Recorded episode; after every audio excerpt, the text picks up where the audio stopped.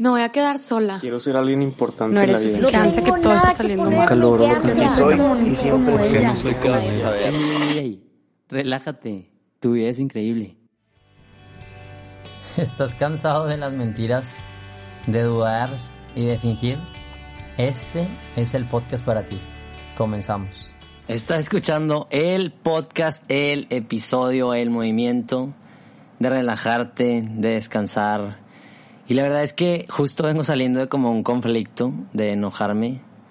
Y sé que a veces son días difíciles y que los horarios son complicados y nos empezamos a llenar de un chorro de cosas porque efectivamente ya empezó el año, ahora sí ya todas las actividades están dando vueltas y exámenes y proyectos y eventos y festejos y, y parece que nunca descansamos, ¿no? Y es como necesitamos ese momento de relajación, de sensación, de la besación. Solo los jóvenes de Twitter entenderán eso. Yo no uso Twitter, caray, solo Marco Martínez me obligó a aprender ese concepto. Un saludo a Ferrer, porque siempre me lo pide y es un crack, y a la Fertor, la Fertombre, es una crack. Y este es tu tiempo para descansar y relajarte. Ya no va a haber tiempo de chiste porque me regañan y me dicen que son muy malos y que no la armo de comediante. Pero cuando veo las conferencias sí funcionan. Entonces, tal vez es el modo del podcast y de que no están viendo mi cara chisqueada, ¿no? Eso es lo importante. Y la verdad me encanta porque es tu tiempo de descanso y este va a ser un podcast diferente porque es como un examen de conciencia y es como, puta madre, ya lo van a quitar, ¿verdad? Ya no quiero eso, ¿no? Pero es un tema muy interesante y es un tema que me apasiona y que estoy seguro que voy a escribir un libro sobre esto, ¿no? O sea, lo tengo bien firmado, sé qué es lo que quiero, digo, nada más me falta escribirlo, ¿verdad? Un libro medio, medio, a veces luego yo digo, es bien fácil escribir un libro, ¿no? Cada persona ha escrito y dices, no manches, si él escribió un libro, yo también, ¿no? Pero la neta sí es un arte, o sea, está muy callón. Si para escribir un artículo para una página de internet estoy batallando demasiado. Luego se los mando. Pero entonces el tema que me apasiona en esta vida es el ejercicio de amar o el ejercicio del amor. Y creo que ya lo he platicado en algún otro episodio. Y me van a decir, Diego, ya deja de repetir las cosas, pero ahorita esto es diferente porque me estoy basando en un libro que está demasiado bueno y que les recomiendo. Ya lo había recomendado en otro episodio, ves que siempre veo, ven que siempre dejo libros ahí, ¿no?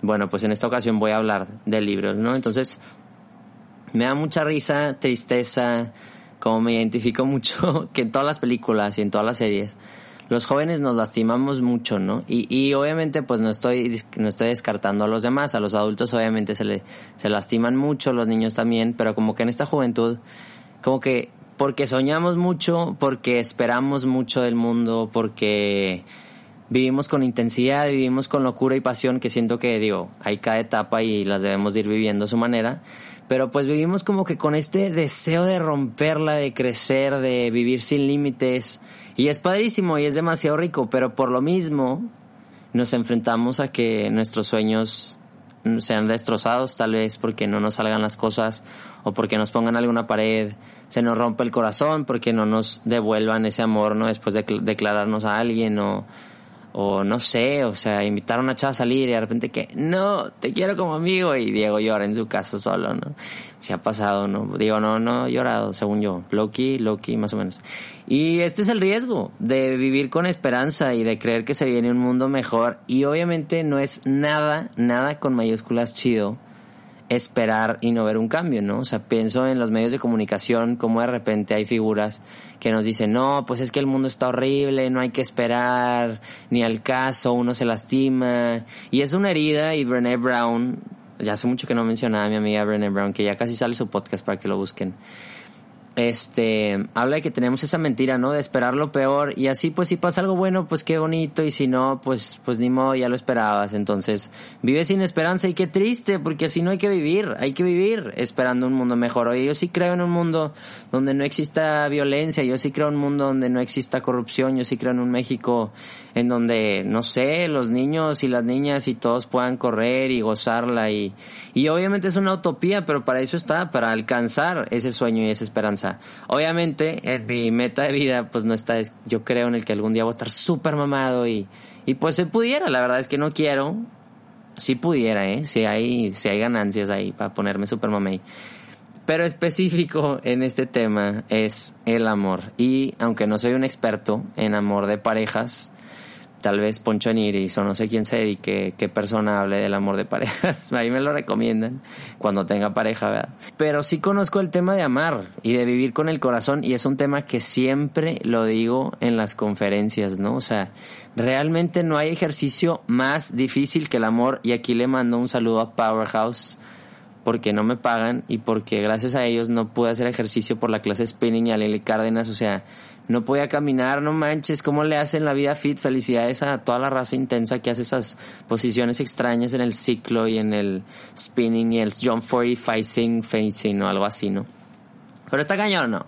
Pero volviendo a esto, más difícil que el spinning es amar con el corazón e ir amando al mundo sin reproche, sin estar ahí como esperando que te respondan, amar libremente, o sea, ese es el ejercicio más cañón en esta vida, o sea, es impresionante. Es un riesgo porque tal vez amas y te lo devuelven o tal vez tú estás dando y, esperas que te den algo y no te dan y te batean y te lastiman y, y, yo sé que este podcast debió haber salido en la fecha de San Valentín, ¿no? Pero pues me dio un poco de roña y era lo que con lo que cargo ahorita en el corazón y coincidía pues con este camino de, de autenticidad que vamos en este plan de vida. No creen que esto es que se me ocurre, me siento y escribo, ¿no? Tal vez en algún momento sí lo he hecho, pero sí tiene estructura y tiene sentido cada episodio que estás escuchando, ¿no? Y entonces yo siempre digo esto, o sea, vive con el corazón en la mano y esto es realmente ser vulnerable, o sea, es presentarte y vivir y sentir y hacer lo que sientes, ¿no? Obviamente hay que hacer un discernimiento y por eso hablaba hace dos episodios de es que yo siento esto, lo tengo que hacer. Tampoco hay que discernir si es bueno para ti, si te hace más tú o no, si te hace más humano o no, ¿verdad? Y tal vez ya después de estar ejercitando este amor y estos ejercicios constantes todo el día y aprender, pues ya lograremos ese amor que tanto deseamos, ¿no? Que dice mi amigo Rake, ¿no? Que dice, un amor de verdad. Algo así, ¿no? Que roña, me, me di demasiada roña, no sé si lo va a borrar o no. Pero este es un pilar de la autenticidad, sino es que es el pilar. El amar sin condiciones. Y la verdad es que la experiencia en el mundo es que todo el mundo te dice no confíes, no esperes, no sueñes. Pero carajo, necesitamos confiar. Y no soy eh, ¿cómo se dice? Conferencista motivacional y, y tú puedes y ve al gimnasio y, y no sé, tantas figuras que hacen eso y es muy bueno, pero, pero yo, yo, yo no creo ser eso. Yo, yo soy como este camino de gente normal que está trabajando y que quiere amar y que quiere ser auténtico y que quiere ser libre y que quiere soñar y que tiene miedo, ¿no? Pero necesitamos soñar. Entonces voy a poner mi voz de, de conferencista motivacional y empiezo mi speech moviéndome y sí, entonces este es el momento. Necesitamos personas que sueñen, que trabajen. No, ya parecía político, ¿no? ¿Verdad? Un speech de, de AMLO. Y ya les había recomendado este libro, pero se me hacen como los tres puntos en los que podemos trabajar durante la semana, durante el día, durante nuestra vida. O sea, nos basta para todo el tiempo, para tu relación, para tu vida sola, llorando con tus perros, con tu familia, en tu matrimonio, en tu trabajo. O sea, son preguntas que aplican y que las saqué del libro. En español se llama El amor es paciente, pero yo no, de Christopher West, me lo regalaron. Pero en inglés se llama Love is Patient, but I'm not. Ya lo había recomendado, creo que en el tercer o cuarto episodio, ahí abajo del episodio. Para los que no se den cuenta, ahí en el texto recomiendo un libro en cada episodio. Entonces ya van 14 libros recomendados, ¿no? Y en este, como que dije, es que no lo profundicé como se debía, ¿no? Entonces, Obviamente se va con este speech del amor que es muy conocido, ¿no? El amor es paciente, el amor es servicial, el amor no espera nada a cambio, ¿no? Es un, es un himno del amor súper impresionante que ha perdurado a través de los años. Y lo más impresionante, que más me gustó y que más aplicaban para este podcast, son tres puntos, ¿no? Y son con los que debes de preguntarte cómo vives contigo mismo, con los demás, en tu trabajo, con tu familia y en tus relaciones. El primero es que el amor es generoso, siempre se da, siempre está sirviendo, siempre estás en esta actitud. Y por más que te cueste, se nos olvida que estamos hechos para eso, para darte y por eso eres demasiado feliz cuando haces servicio social, cuando ayudas a alguien, cuando eres buen amigo, cuando eres buen hijo, ¿no? O sea, nos da demasiada felicidad. Obviamente no tanto cuando te dicen de que lava tu ropa interior y la basura y es que oh, no quiero, ¿no? Y mi pregunta sería, si eres feliz dándote a los demás cuando recibes nada a cambio, ¿no? O sea, esperas que te den algo a cambio cuando estás sirviendo a los demás, de que, ah, bueno, tal vez después lo va a pedir el favor. Si le pido este favor, bueno, luego. O tal vez tú, ¿cómo lo has experimentado en tu corazón? Cuando te piden algo dices, híjole, es que luego me lo va a pedir de vuelta, no sé si pedirlo, porque entonces van a esperar algo de mí y, ya estás como poniéndole cadenas a tu corazón y a tu forma de ser y a tu forma de amar, ¿no? Entonces es la primera. El amor es generoso y la pregunta es, cuando te das y estás sirviendo a los demás, ¿esperas algo a cambio? Yo espero algo a cambio. Yo sí, soy muy sincero. Muchas veces espero algo de los demás y no debe de ser así, carajo. El segundo, que se conecta también con el generoso, es que el amor no envidia, ¿no? No siente esta como que esta inseguridad por el éxito de los demás, ¿no? Y que es algo que siempre digo, perdón por repetir, ¿valoras el éxito de los demás? O sea, tal vez también compartes tu tiempo, tu fortuna, tus herramientas, tus talentos para los demás o te los guardas o dices, no, no, no, que él se las arregle, que él se la friegue. Yo, yo aprendí a la fuerza, pues él también. Yo me encontré esa actitud bien cañón en el mundo laboral. No, yo batallé, entonces que él batalle. Y que está bien, cada quien hay que tener su lucha y hay que estar trabajando. Pero pues también, o sea, si puedes ayudar a los demás, ayuda, ¿no? O sea, ¿por qué tendrías envidia de que alguien pues va a batallar menos que tú? Pues estamos para eso, somos familia, tenemos más cosas en común, todos vamos al baño, carajo. Esa es la otra pregunta. Me pongo feliz con el talento de los demás, con el éxito de los demás. Yo ahí batallo mucho. ¿Y qué es lo que he estado haciendo como respuesta? Felicitar, agradecer, decirle a las personas lo que pienso, oye, neta, me encanta lo que haces. Neta, yo quiero llegar a ser como tú, admiro mucho esto de ti. Y eso me ha ayudado a purificar mi corazón y ir aprendiendo. Ya cuando lo siento, siento que ahí viene esa envidia y se está activando los niveles de envidia, pues ahí de que, a ver, no, no, no, no, no, relájate. y el tercero es que el amor no es rudo, ¿no? Aquí dice, love is not rude.